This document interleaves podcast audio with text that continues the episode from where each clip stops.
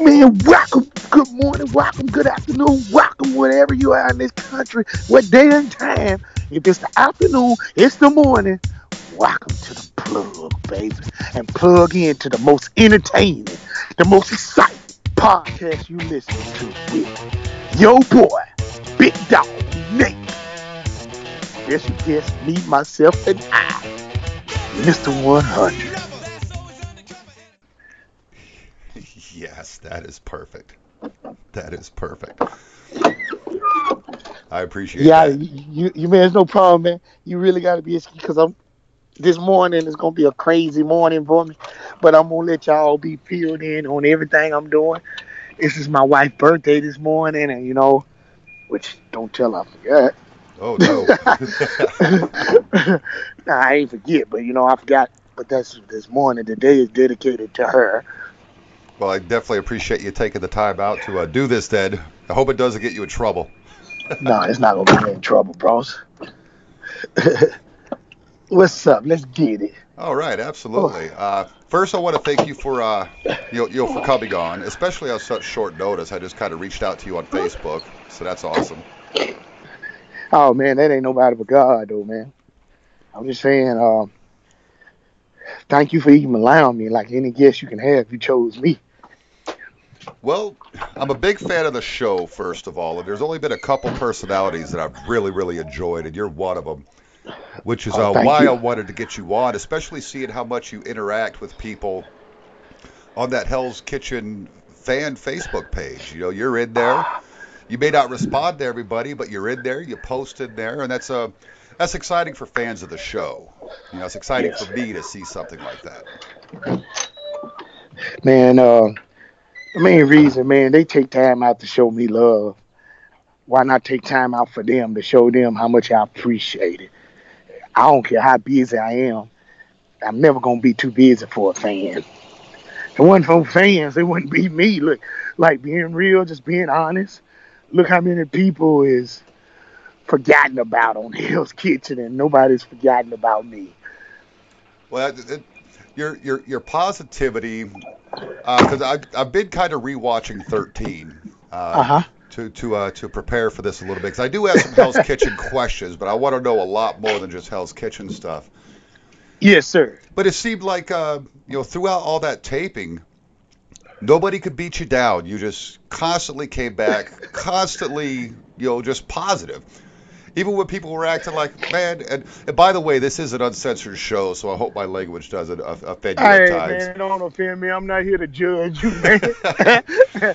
But even when it seemed like other contestants were like, man, fuck this guy, you still radiated positivity and enthusiasm. And that's a hard person to forget. You know, that's why the fans still stand behind you.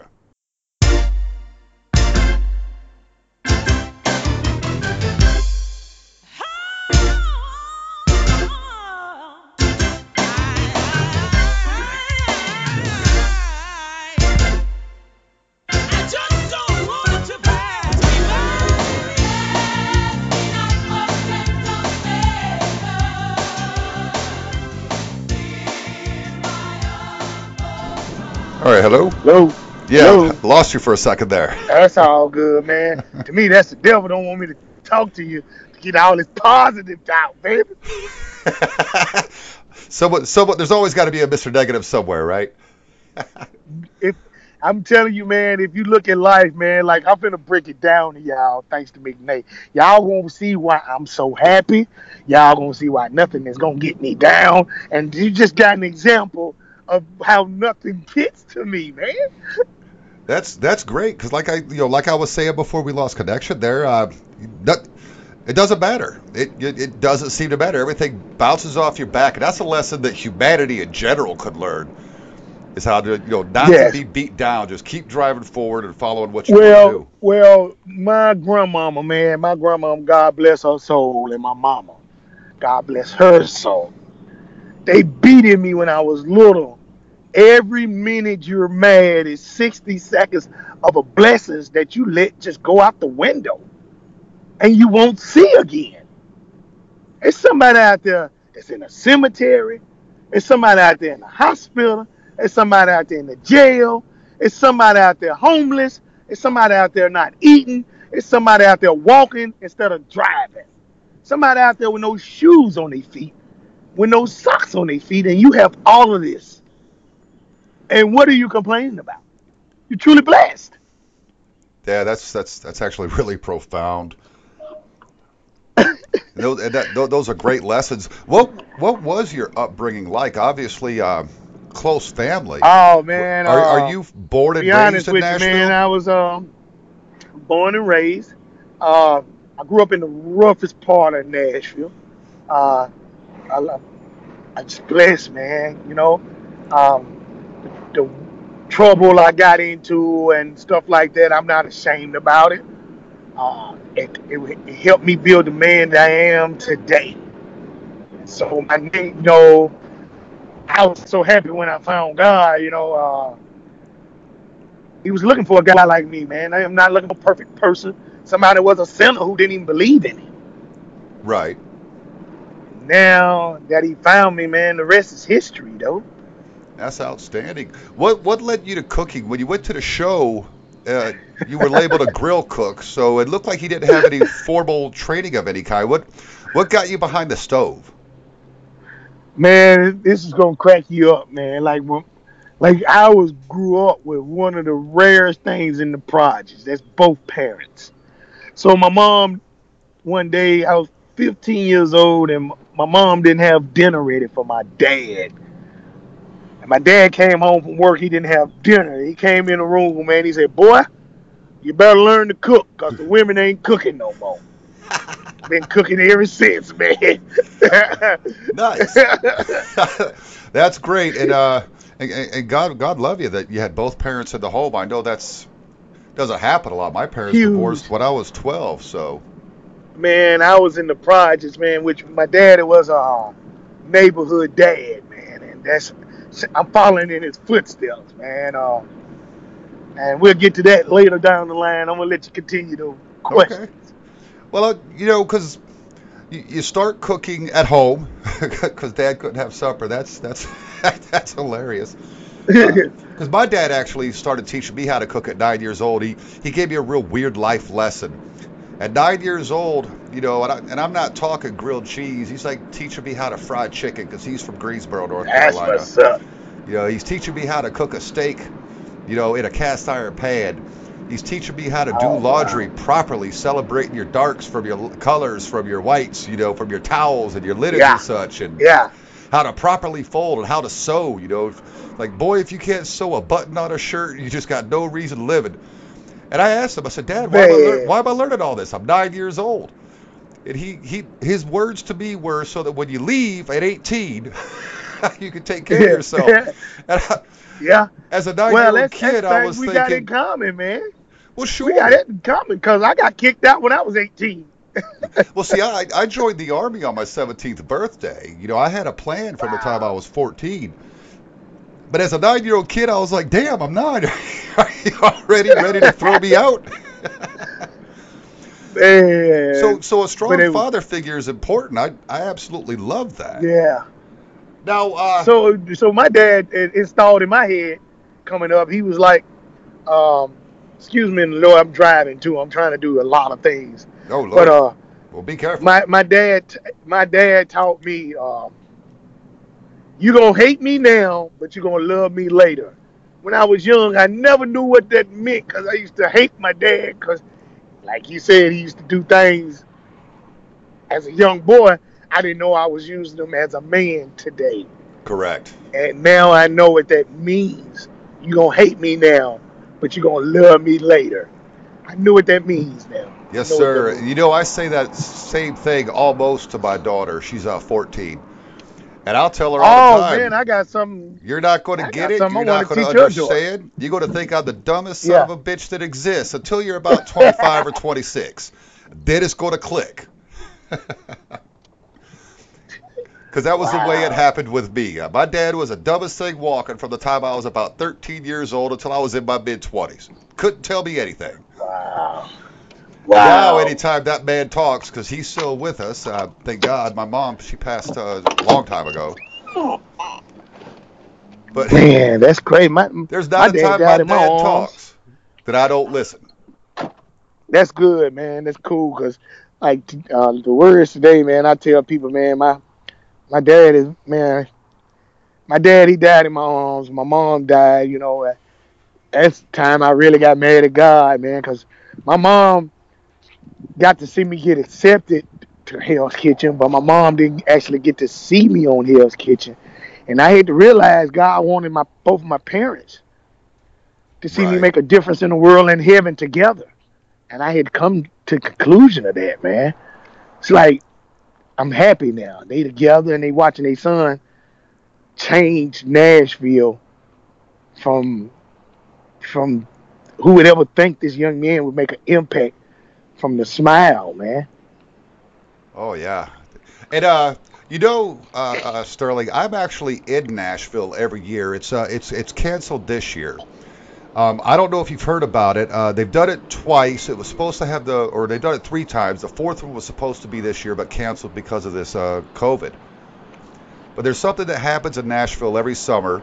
It's called the Rock and Pod Expo, where musical podcasts and rock and roll musicians. Oh, it's downtown at the convention center. Yes, sir. Yes, sir. Like last year, I was down there at the Marriott. What is it? The Airport Marriott. The airport off of Elm Hill Pike. Yes, sir. Yes, sir. You know exactly where you was at. Yeah, excuse me. I'm there every summer, so I'm a little familiar with Nashville. Next summer, when next time you do come, we hooking up, and I'm gonna cook you a Nashville meal like you ain't never had before. Oh Lord, don't mess with me. Don't mess with me. I'm about to call my daughter in here and let her know because she was saying she wasn't going. Man, you do that, man. You bringing her? Yes, sir. Okay, then cool, because I'm going to teach her the 7 B's. If she don't tell me the 7 B's, she's going to go hungry. Uh-oh. That's great. That's great. I actually look forward to it. Like I said, I'm there every summer, so it would be great if you stopped down. And, that's what's up. I'll sit you down with my booth and I'll talk to you again. For real, I would do that, man. You have your daughter? That's what's up. You got your daughter, right? You bring her in the room. I want to teach her the 7 B's. Yes, sir. I have custody of her. I've had her since that's cool, second grade, I think, and she's a sophomore this year. That's what's up, man. Can you bring her in so I can tell her the 7 B's? Is she up? Because usually kids ain't up this early. Oh, yeah. My daughter's already been up. Hold on a second. Hey, Danielle. Okay. She was mad at me because when I conduct interviews with musicians and, you know, people... She always wants to say hi, and if she gets bags, I tell her no. So now she's going to be all kinds of excited. Well, I mean, man, I first of all, my hat's off to you. I have a daughter, which you have COVID, and it's an honor to meet a man who's, a parent, not just a weekend dad, man. Well, and it's an honor to meet a guy like you, man. Well, I appreciate that. And I'll tell you straight up, when I found out her mom was pregnant, because we were never married, but I told her, I said, look, if anything ever happens, I'm not just going to be weekend and wallet dad. I said, I feel you. I said, I'm going to be dad. And, you know, she got in some trouble, so I ended up having to take custody of her anyway. I mean, at first. That's even better. It is. At first, we had a week on, week off custody agreement. You know, she'd have her a week, I'd have her a week. But then all this stuff broke off, so I got her. Sterling wants to teach you something because when we go to Nashville next summer. Well, first of all, let me introduce myself to her. Well, first of all, can I introduce myself to her? Yes, sir. What I'm going to do is I'm going to give her my headphones so she can hear you. So you go ahead, sit down in this chair. We were, like I said, we were. Does she know who I am? Last night, so she knows who you are. Yes, sir. Hold on just a second. Okay, cool. Get up to the mic so you can talk to him. Hello. What's up? What's up? Well, how you doing? I'm good. How are you? I'm 100. Now, my name is Sterling. They call me Mr. 100. And it's an honor to talk to you. It's an honor to talk to you. And your dad, that's what's up. Your dad tell me y'all come to Nashville. So you come to Nashville next year. I'm going to hook you up with some food. You're going to gain some weight. But... you got to tell me the 7 B's. You feel me? The 7 what? The 7 B's. What's that? Books before boys because boys bring babies. Okay. Yeah. Let's hear it. Let me hear it. Okay, so books before boys because boys bring babies? That's what's up! That's what's up! You got me? Yes, sir. You feel me? Yep. That's what's up. When you come to Nashville, you ain't gonna eat like you, and we're gonna kick it. Any celebrities I need to hook you up with? No. I'm cool. Sir. I'm cool with Taylor. I'm cool with Keith Urban. I'm cool with Sheryl Crow, Kev Mo, Zach Williams. I'm cool with a lot of people. I'm good. Cause I know your dad can be. I know your daddy can be boring as hell. He yes, can be saying, can. Do this and do this. I trust me, I know I'm a dad.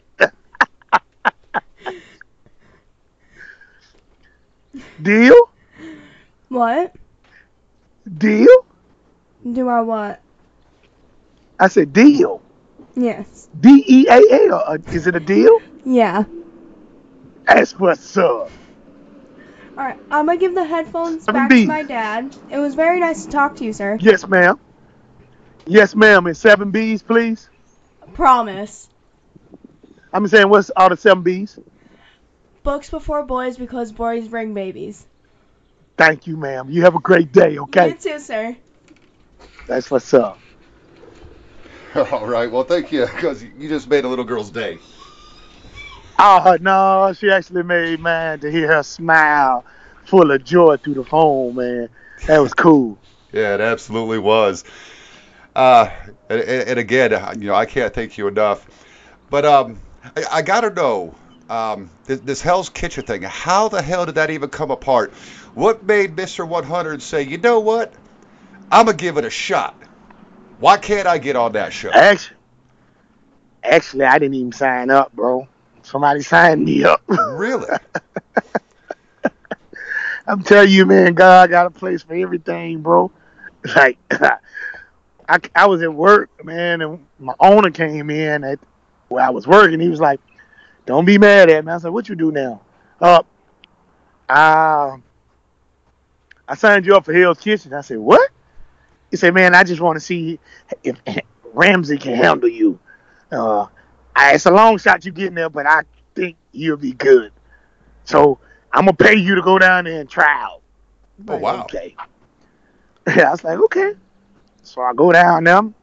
Like, when I greet people, I like to shake my hand and give them a little hug. Right. Because right then, they got a choice of either liking me or leaving me alone. Because when you meet people and they shake your hands, right off then, they lying to you who they are. You know, when you go into a business meeting, you go in there with that firm handshake, and they're not realizing that's not you. That's somebody that's trained, that the world has trained you to be. Right, you're putting on this strong front because it's almost that fake confidence. It's like a fake confidence. Thank you. That's something I can't do. So when I meet somebody, I'm going to tell you how I am. And you're going to feel my energy. If you're not going to like it, then you got the legs to walk away. But I'd be damned if I'm going to be a copycat when I'm the original copy. Right. So how did this...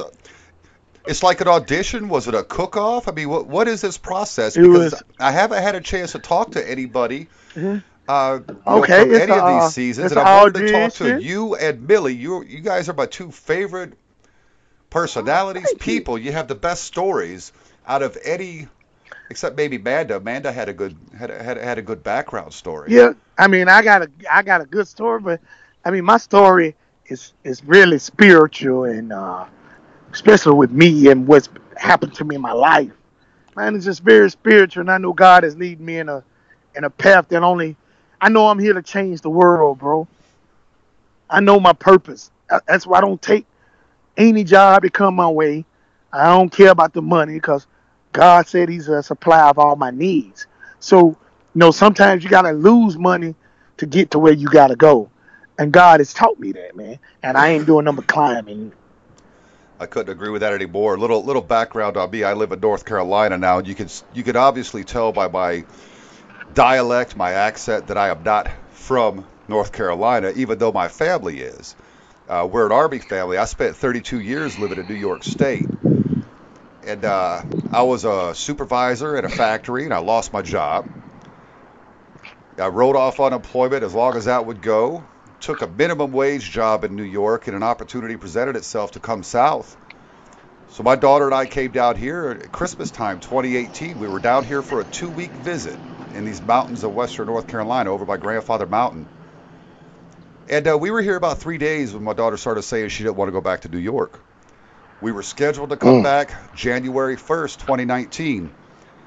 6:30 in the morning, we were supposed to board a train in Charlotte to go back to Syracuse. And at 1:30 in the morning, we had canceled our tickets back. Me and my buddy jumped in his Chevy Silverado extended cab pickup truck, drove 15 hours to northern New York where I lived, put everything I could possibly fit into that pickup truck, both in the bed and in the back, crammed my pit bull dog in the back seat, a cat and a guinea pig, and drove 15 hours back. And we've been down here ever since, you know, and now I work at a place that provides 60% of the IV bags to this nation. I'm making more money now as a schmuck than I was as a supervisor at a much lower cost of living. So I know what you mean. Sometimes you have to lose everything to gain everything. Yeah, yeah. And see, that's where I'm at now. Like, I can go back on TV, but I'm not going back. I'm going back as Sterling to change the world, not under anybody else. That's outstanding. I would love to see you with a cooking show. That'd be the happiest damn show in the world.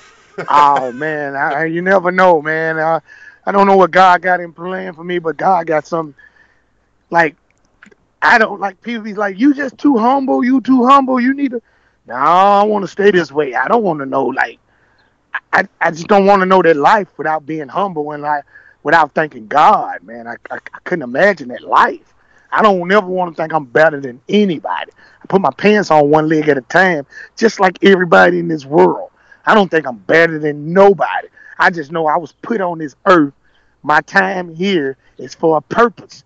Like, no racist thing. I want to show them black love actually exists. Me and my wife met in the projects and stayed together. And I just want to make history, man. It's not nobody's doing that, you know? Right. I want to show them, like, my mom actually picked my wife. Oh, wow. You know, man, coming up, man, you know, you meet a girl and you bring her home. Your mama don't even know her. First thing she's like, something about her, I don't like her. Yeah. You know? Like, damn, mom, you ain't even met her. Well, something about her, I don't like her. Don't bring her back to my house.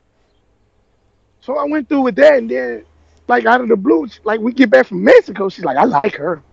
I say, what? I like her. She's the one.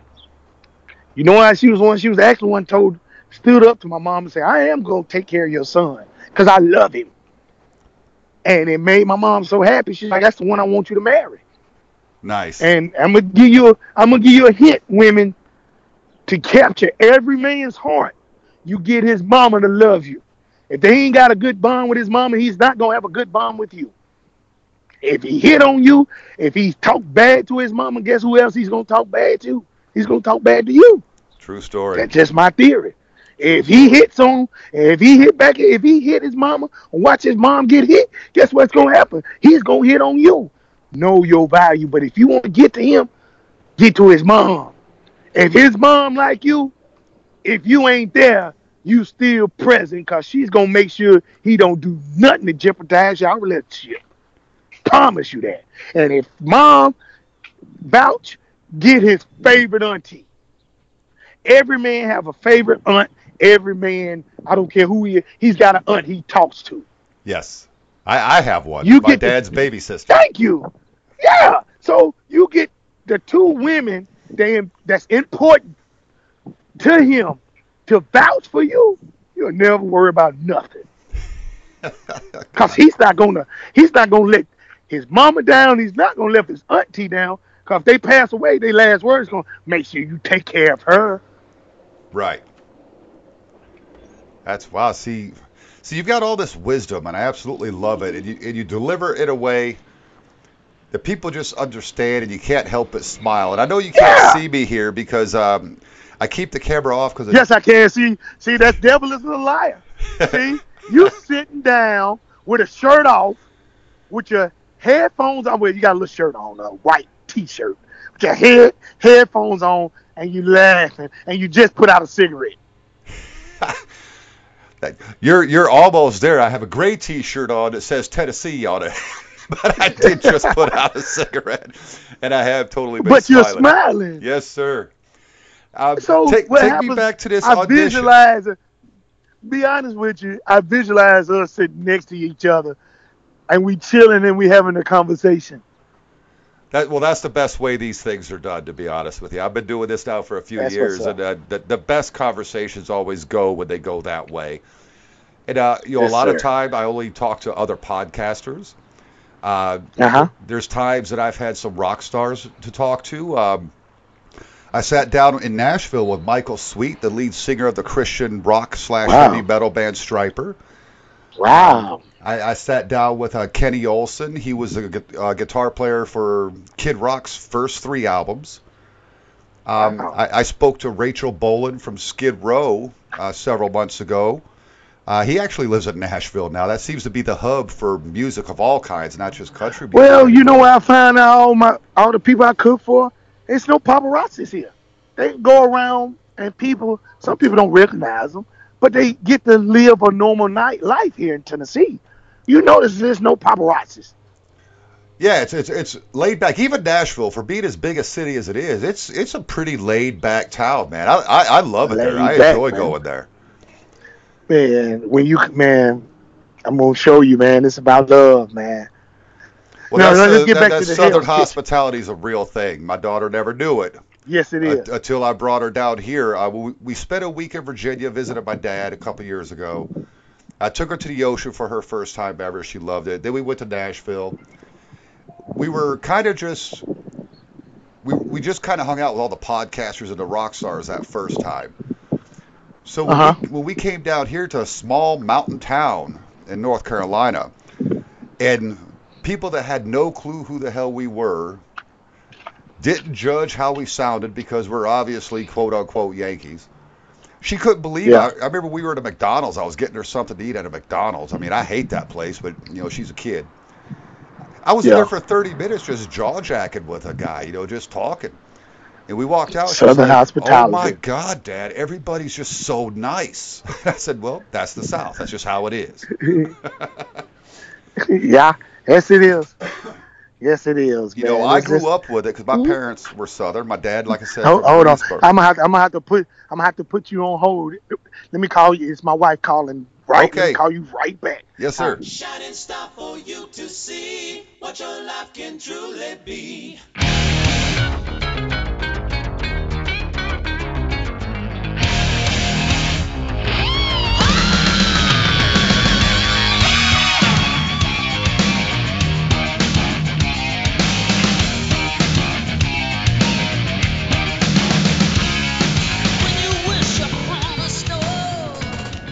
Hello.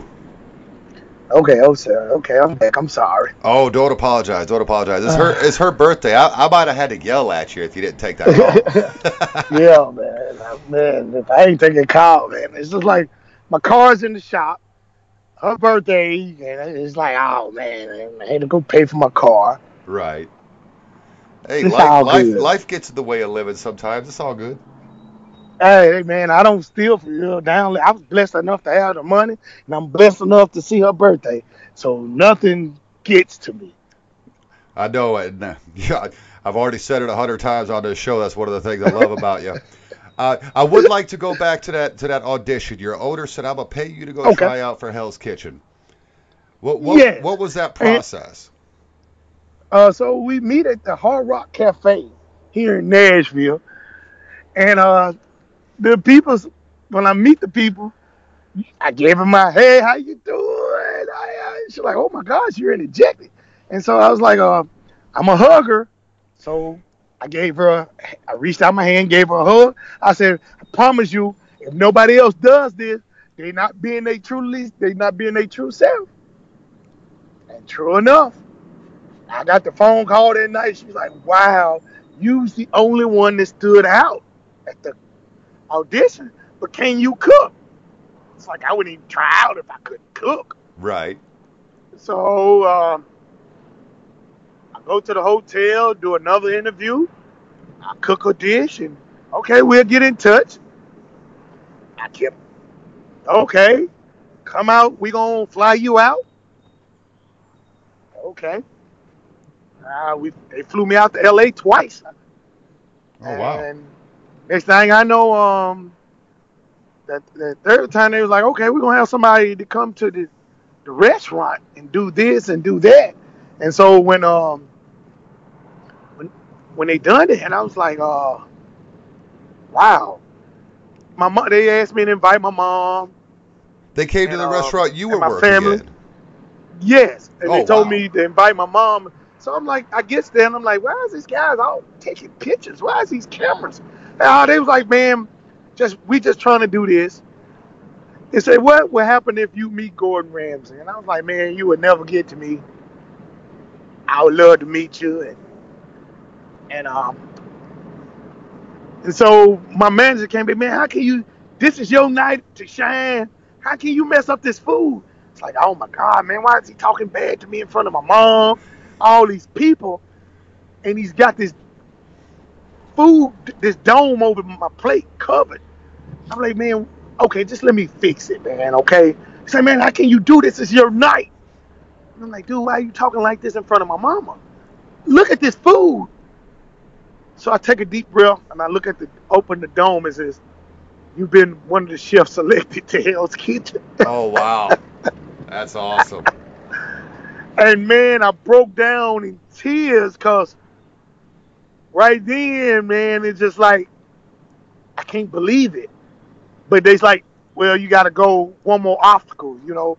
But you in there, just be yourself. And, man, you know, I remember telling my mama Clears yesterday, like, I'm going to make you proud. This little guy from the ghetto with this background is going to make you proud. So I get to Cali. The rest is history, man. Well, what was that next obstacle?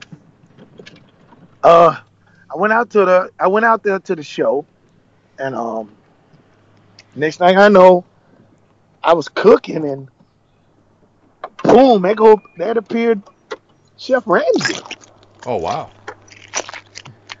Just one of the most favorable things in my life, man. It's like I had to pinch myself, make sure I wasn't dreaming. Now, is this at the point that you're in and you're doing the signature dish challenge, or? Yes, sir. Now, because I gotta say, I gotta know, because. Other than that portion size being too big, because he commented on that, but he loved your shrimp and grits. This is a world-renowned Michelin star chef. How the hell did that feel, man? I mean, how did your chest not burst through your shirt? Man, I'm like, he didn't spit it out, because I was right out to Frank, man. Oh. And, you know, and I'm like, dude, this finna be crazy, dude. And so I was like,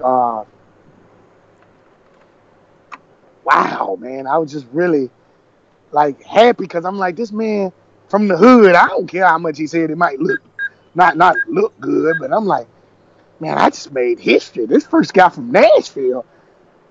And and I made it. That was a great moment. That was a great moment. I love because he's British, you know, born in Scotland, but raised in England. He's like, 100, what's that mean? What's that? When you had said it almost became a tagline for you, you know, 100. And Gordon's what's like, that? 100, what does that mean? Man, like, I got so shocked he asked me, like, I couldn't even remember. I mean, 100, let me give it to you, ladies and gentlemen. What do 100 stand for? 100 stands for, if you add up all your letters and attitude, A is 1, T is 20-something. If you add up all your letters, they all equals 100. Nice. Look at your attitude when you smiling. Now look at your day when you're not. 100. That is very true. That is very true. So that's where I get the 100. I was so shocked he asked me. Yes. And like, man, when he asked me, man, he was like, I was shocked he asked me. And then they edited it out too, you know. So a lot of people didn't get to hear it. Right.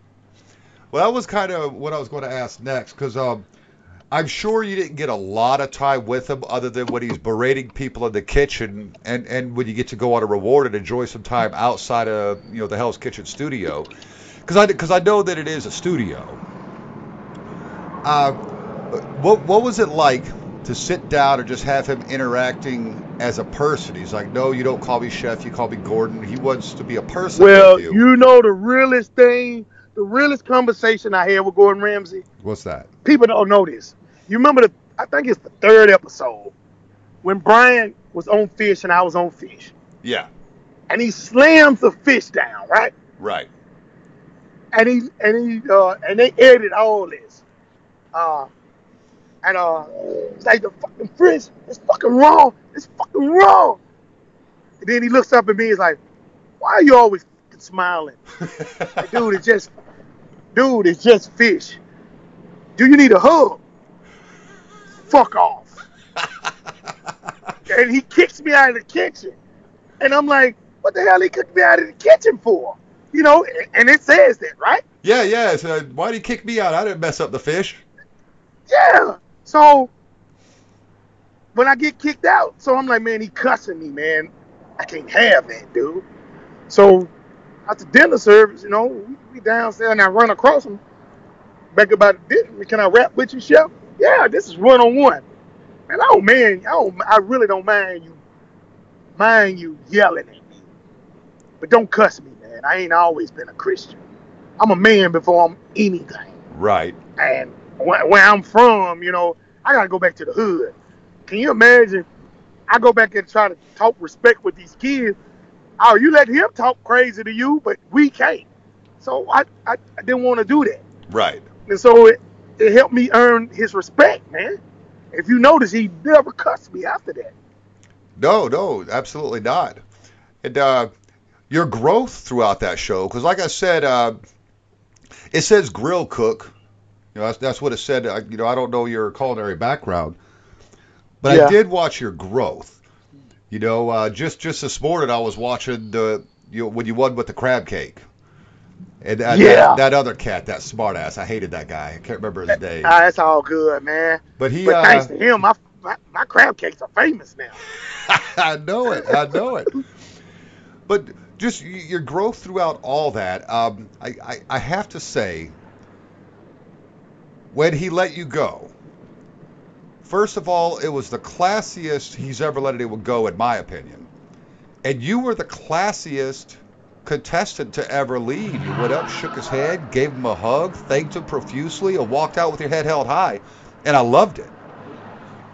Well, man, you just don't know, man. Like, I really, in the beginning, I wasn't taking it serious. I was just like, man, I know I'm not gonna win. But when they just kept hating on me for being happy, and I just want to cook, dude. That's all I'd rather do is cook. Right. You can say what the hell you want to me, but you can't take away that cooking from me. I love to cook. And these guys try to take that from me. And I'm like, dude, I'm from Tennessee. I'm used to the race stuff. I'm used to the hate. But I'm going to let you know, when you come to my kitchen, this is how we work. They can say what they want to say, but they can't say they didn't have fun working with me. They can't say, like, when you see them counting down 5, 4, 3, 2, 1. They can say they came up with that. That was all me. Right. I love, this is my gift from God. And I'll be damned if I'm going to let somebody take my smile and my shine from this gift that was gave to me. No. And I think that's one of the things that kept you around so long, because you had a couple falls there, but I loved when you took hold of that kitchen. You know, everybody's... trying to remember if you had moved over to the red team or not. But all of a sudden you're like, no, this is how we're going to do it. Are you ready? You ready? Okay, let's go, you know. And Gordon responded always to that. Always in the beginnings. See, some guys didn't believe in prayer, man. And I do, right? And so I'm not going to not lie and say, like you hear some guys that got mad because when I would pray before services, I'd be like, I want to pray before services, and everybody be like, no, but me, man, I'm either with me or not. But that's what I'm gonna do. That's outstanding. Like I said, you went out. God has brought me too far, man. Yeah, and that's what I want to know, because you went out just before Black Jacket time. The classiest exit I've ever seen. I was upset that's when you went out, because Black Jackets were like that night or the next day or something. But the best exit I've ever seen from Hell's Kitchen. What has life been like since that? Because you're obviously still a very positive, very upbeat. Let me ask you something. Yes, sir. Do you got a computer in front of you? I sure do. Okay, I'm going to let your fans hear your reaction of one of the things I've done since I've left. Okay, for everybody around, let's type in, let's go to Google. Uh-huh. Nate. I'm there. Go to Google. WKRN. Okay. Bone marrow. Bone marrow? Bone marrow. Bone marrow. Okay. Oh, Lord. Hit Nashville Chef. Yeah, donates bone marrow to 18-year-old at need at Georgetown. That's beautiful. Read it. You got a daughter, so it's really going to hit hard with you. All right. So for those out there listening, I'm going to go ahead and read this story out loud real quick. Nashville, Tennessee, WKRN. Nashville's Sterling Wright is at Georgetown University of Washington, D.C. on Monday to donate bone marrow. He signed up 6 years ago to be a donor, recently received a call saying he was a match for an 18-year-old woman. Wright, a local chef, says this is her last resort. Without it, she'll not survive. He's never met the woman, but did not hesitate to help. He told News 2's Lori Mitchell, "We always hear about people taking lives, but oh man, that's beautiful. But we don't hear enough about people saving lives." Procedure scheduled for 7:30 a.m. Wright sent News 2 a video after saying the surgery was done. He was drugged up, but still 100. We first spoke to Wright 2 years ago after our cameras captured him praying on his knees, just moments after he T-boned a pregnant woman's car. The woman suffered minor injuries. Her unborn baby was fine, but Wright was emotional, telling News 2, "That could have been my child. That's somebody else's child or wife or aunt." And about a year after that crash, Wright was a contestant on National Cooking Show, a long way from his childhood in the J.C. Napier public housing community. That's a great picture, man. For those of you listening that want to read it for yourself, I will link this in the description of the episode. That's a beautiful thing. So you just been out there helping people, just doing what you do. So.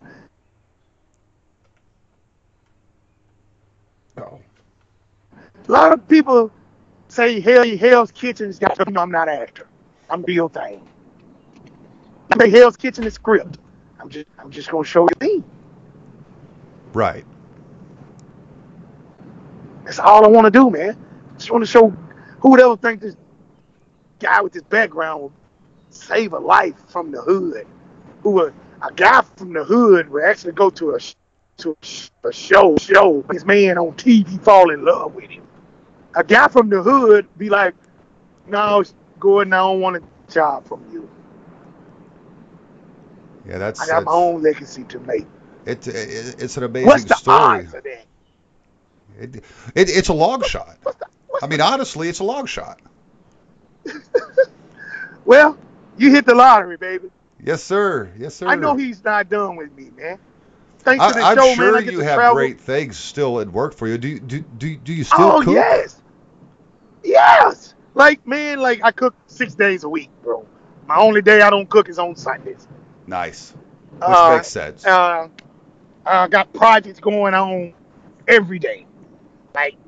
For the inner city of J.C. Napier and the other project, Tony Sudicom. In J.C. Napier's side, I got boys going around from ages 9 to 13. They go around taking young ladies, old people trash out to earn them dollars. so they ain't got to ask nothing. They do that Tuesdays and Thursdays. So there's no grocery stores around. So I've got this guy who's this farmer who's donated. We did 200 pots 2 weeks ago, and now we're going to do 500 more this Thursday that show them how to plant their own vegetables, to grow their own vegetables. I'm going to teach them how to cook it, and then we're going to set them up on farmer's market stand so they can sell their vegetables to make them some money. Oh, wow. To keep them out of trouble, man. Yeah, that is amazing. Yeah, man. So we got them growing tomatoes, cucumbers, peppers, eggplants, watermelon, cantaloupe, watermelon, greens. It's just so cool. Herbs, like, it's so cool. Like, and you know, and they staying out of trouble. Once they sign a contract with me, like, if they get in trouble, they out of the farmers group for a year. Oh, wow. No ifs, ands, or buts. And so this is inner city youth that may otherwise just have to resort to selling drugs or you know, something. They don't have no male figures. It's no male figures. Ah, so this is where we're coming back to you're the neighborhood dad, like your dad was. Yeah. Once again, you YouTube me, okay? Uh-huh. You YouTube me, go to YouTube, type in Sterling Wright. It's going to Hell's Kitchen, Sterling Wright. I want you to see this article. Hell's Kitchen, Sterling Wright. Okay, which one am I looking for? Go down to, it's about like 50-some thousand views of me, and you'll see a black shirt of me pointing at a barber shop. Yes, sir. Hell's Kitchen contestant uses newfound fame is what it's called. Yes. Hit that. All right. He has survived another week on Hell's Kitchen. Local chef Sterling Wright says the reality TV show is intense, but the pressure doesn't come from the rough beginnings he endured. I don't know that the listener can hear this, so what I will do is... But they can put it in, yeah. Yeah, I will... Would I go ahead and let me back out of there? Would I go ahead and put this episode up? Because my plan is to edit it later this afternoon and get it up. Okay. I am going to put it on that Hell's Kitchen page that you're a part of. You can feel free to share as you like with your friends and family, and I know the fans will share. I'll make sure I link that and the news story. Okay. Okay, so that they can go read that. When I taught your daughter... I don't know if you heard what I taught your daughter. She told me what the 7 B's were. Yeah. And so you're going to hear me say that. That's what I teach the young ladies in the inner city. And then I teach the young men is your attitude plus your choices equals your life. Nice. Life. And that's great advice. And it's good to see an inspiration in these places that maybe not have the opportunities. I mean, God, I hope it gets better. With everything going on now, I hope it gets better. You know, I think if we all come together in love and forget all this bullshit about your skin color is different than my skin color, so we can't be friends and I have to hate you. If we get past all that bullshit... I'm giving the inner city...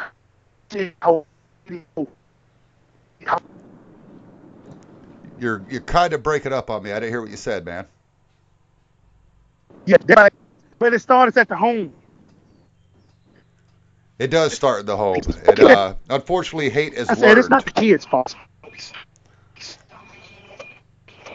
It's the homes the kids are in that starts the racism. Yes, you're absolutely correct. And so it's good cops out there. So unfortunately, bad cops are still out there. Somebody's gonna be able to. I'm trying to teach the world. Well, I don't care who you are. I don't care who you always gonna have. Somebody's gonna dislike your opinion. You're not gonna get everybody that's gonna like you. So don't try. Yeah. So. So just you're trying to live perfect, you're gonna fail every time. I couldn't agree with that more. I couldn't agree with that more. I just try to be a good person to other people. You know? Yeah. So what's the future hold for Sterling Wright?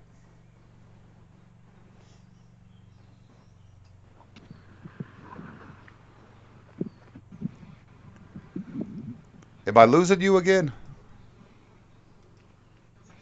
Me too. What up?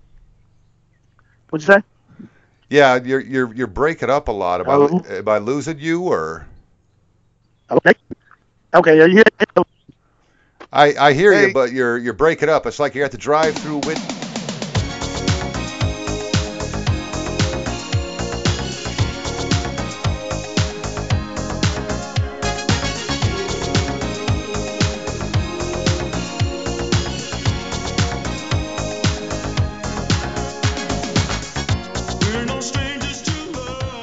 Hello? Is it better?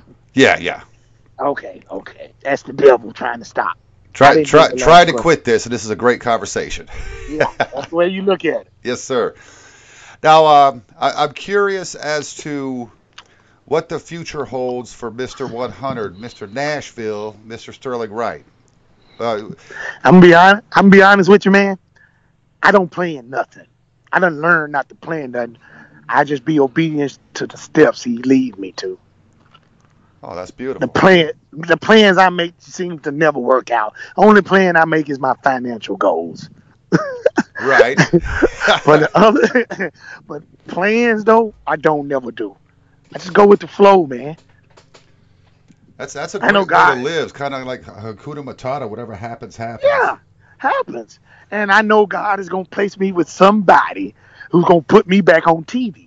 I already seen the vision. It's just, he's like, this is my theory about people and me, who I hang with.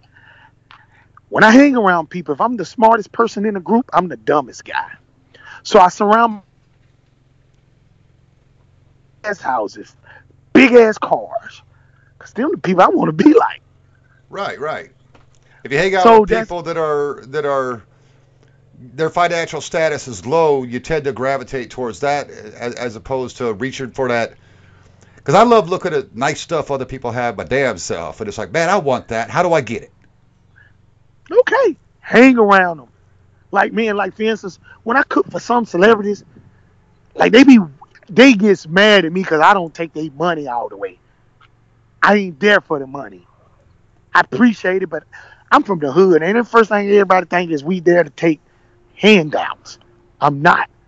I'm there more than what I give you is more than. If I do something for you, you more than a client to me. You're a family.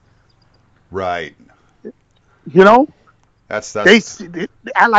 Money. No, I'm not gonna let you give me money for you can say, well, I remember when I done this for you. No, fuck that. You're not gonna be able to. If you ain't giving me nothing from the heart, no. I feel that. I feel that deeply. Well, I hope, I really hope good things continue to come to you and blessings continue to rain upon you. I do have to say you are responsible for one of my favorite quotes in that series ever. Haters. No, it's not that one. Uh-oh. It's not 100. It's none of that. It's bon appetit, motherfuckers. Oh, God, I almost wet myself because I had almost forgotten about it. I was watching it last night. I'm like, oh, my Lord, no, he did not. Man, that right there, man, like, I paid for that after dinner service. I paid for that meal, dude. That meal got me. My stomach turned inside and out. Oh, Lord. Man. I don't care. That's still the greatest slide. I hope you recovered from it. Yeah, I did, man. Like, great. But be honest though, man, they showed them. Like, man, I'm there, man. Y'all can't push me away. Like, I've been locked up. I'm like, God, prison jail food tastes better than this. This tastes better than some jail food. Y'all complaining? Yeah, dude. Come on, grow some balls, dude. Eat it. I ain't eating that. You got guys throwing up. I'm like, dude. It's like, first of all, in my head, I think I smelled it. I'm like, oh my God. I was like, well, if he kills me, at least it's on camera, and we got a fat-ass lawsuit. That's great. That's great. I appreciate you taking the time. I would hope maybe one day again we can do this in the future. No. I guarantee you we are. Beautiful. When you come to Nashville, I'm going to sit by your side. Me and your daughter, we're going to sit there and laugh, and we're going to have lunch. Outstanding. Well, provided we can get rid of this COVID thing, it should be next August I'll be down there. Like I said, they canceled it this year. I was supposed to be there in August this year. They canceled. I'll be there. So hopefully Rock and Pod Expo will go on next year. I know they're planning right now, so that's a definite plus. Yeah, but Sterling just walked in the house. Okay. I always give my guests my brother Neil, a chance to give a final thought before we leave. If you had a final thought to give somebody, what would that final thought be? Man, you remember you're a seed, okay? Mm-hmm. And you won't be able to grow without the rain.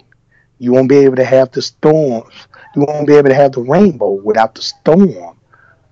So learn how to dance in the rain. Learn how to dance in the storms.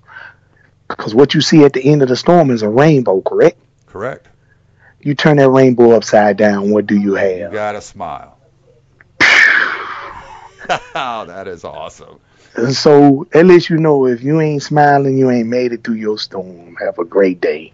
Absolutely. I appreciate you. Please pass on happy birthday from myself and this podcast. And y'all enjoy yourselves.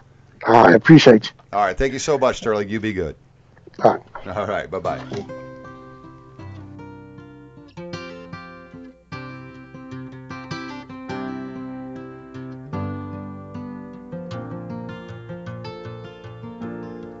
Just yesterday morning, they let me know you were gone. Suzanne, the plans they made. All right, there you have it. That was my interview with Hell's Kitchen Season 13 contestant Sterling Wright, Mr. 100 himself, Mr. Nashville. I want to give an extra special thanks to Sterling for agreeing to come on my show, especially at such short notice. Especially since it was his wife's birthday. I definitely appreciate him taking the time, even with all the technical difficulties we had while recording. He's such a great man, such a blessed man, such a humble man, and I did enjoy that talk. I feel like I know him. I feel like I love that man as a person, as a human being. He radiates enthusiasm and positivity, and I'm so happy to hear that he's spreading that out throughout his neighborhood and throughout Nashville. And you know what? Hopefully someday the world. Thank you again, Sterling. I really appreciate it. That's from a fan of the show and a fan of you as a human being, as a person, as a man. I'm going to get out of here. I do have a special tribute at the end of the show here for the late, great Charlie Daniels. May he rest in peace. I grew up with him, his Southern rock stuff, his country stuff. Not my favorite genre, but definitely a genre I enjoy. So you will be hearing my all-time favorite Charlie Daniels Band tune. I'm going to get out of here, motherfuckers, by vinyl, and we'll see you next time. Hey, this was really fun. We hope you liked it too. Seems like we've just begun when suddenly we're through. Goodbye, goodbye, good friends, goodbye. 'Cause now it's time to go. But hey, I say, well, that's okay. 'Cause we'll see you very soon, I know. Very soon, I know. What the fuck is this shit? This is how we say goodbye on The Plug. See you next week.